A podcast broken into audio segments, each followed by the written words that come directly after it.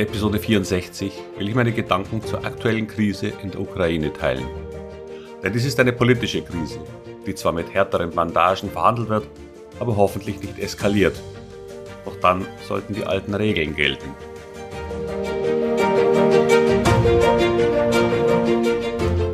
Herzlich willkommen, moin und Servus beim Podcast Aktien verstehen und erfolgreich nutzen. Mein Name ist Wilhelm Scholze. In diesem Podcast erfahren Sie, wie Sie das Instrument Aktie für Ihre Geldanlagen richtig einsetzen und dabei den Großteil der Profis hinter sich lassen können.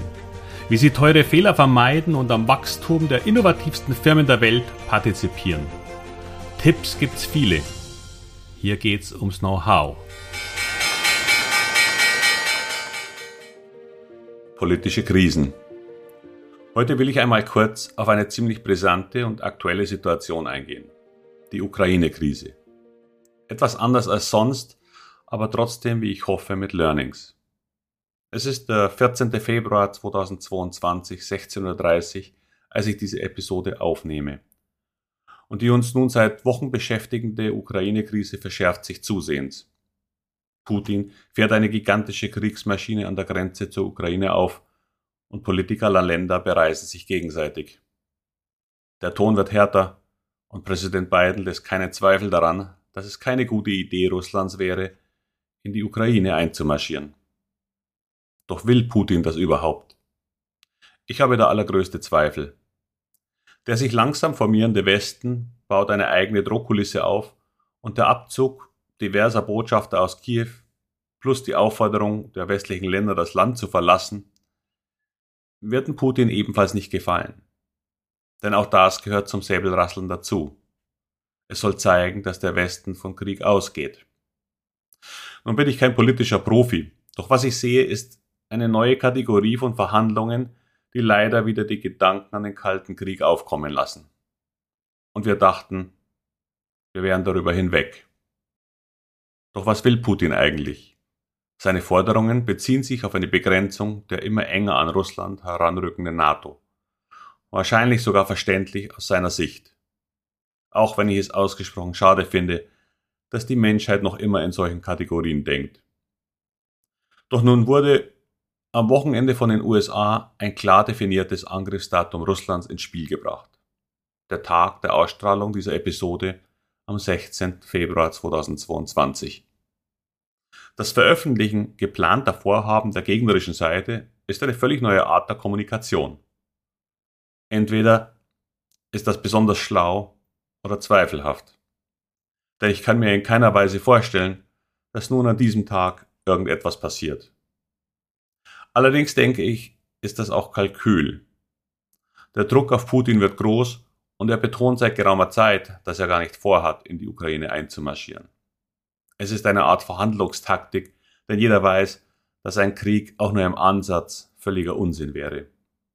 Was gäbe es denn für ihn zu gewinnen? Doch nun besteht eine völlig neue Gefahr.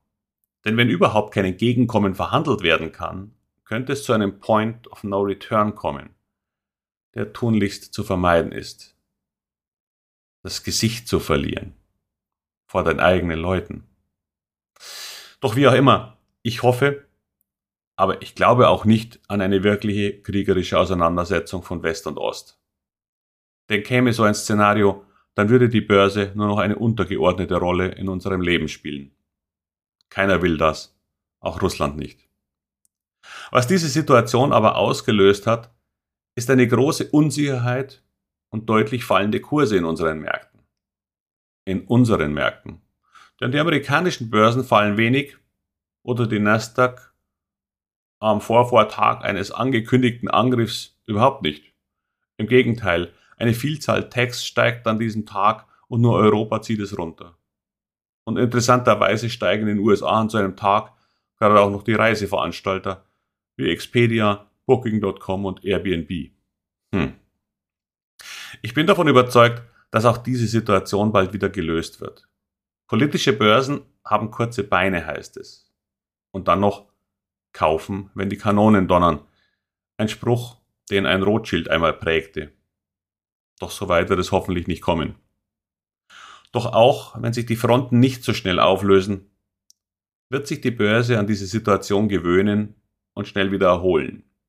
Und sehr wahrscheinlich sogar eine richtige Rallye hinlegen, wenn sich auch nur die ersten Anzeichen von Beruhigung zeigen.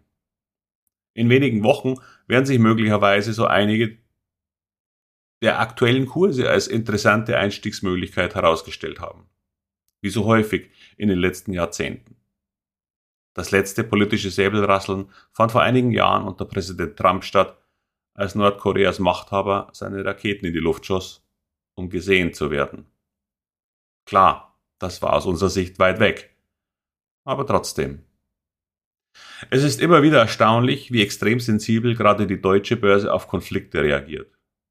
Doch genauso schnell wie es runtergeht, geht es dann auch wieder hoch. Und in einigen Wochen fragt man sich, was zieht dieser Zacken nach unten da war. Die Märkte als Ganzes haben ein sehr kurzes Gedächtnis und eine sehr begrenzte Aufmerksamkeitsspanne. Je länger eine Situation existiert, desto weniger interessieren sich die Anleger dafür. Sie suchen sich neue Themen. Und wenn es keine Verschlimmerung gibt, dann interessieren die Börse die Bilder im TV bald nicht mehr. Das mag schlimm sein, aber in der Regel dreht sich die Welt ja auch weiter. Ich möchte hier zum Ende klarstellen, dass es viele Situationen gibt, die menschlich tragisch sind und bei denen ich ebenso mitleide wie viele andere auch. Doch dies ist ein Podcast über Aktien, weshalb es mir hier darum geht, die Dinge zu klären. Auch wenn es bei weitem Wichtigeres im Leben gibt.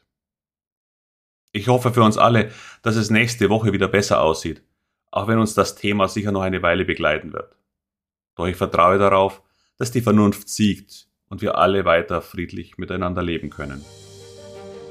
Aber nun ende ich für heute und wünsche Ihnen und uns allen eine friedliche Zeit.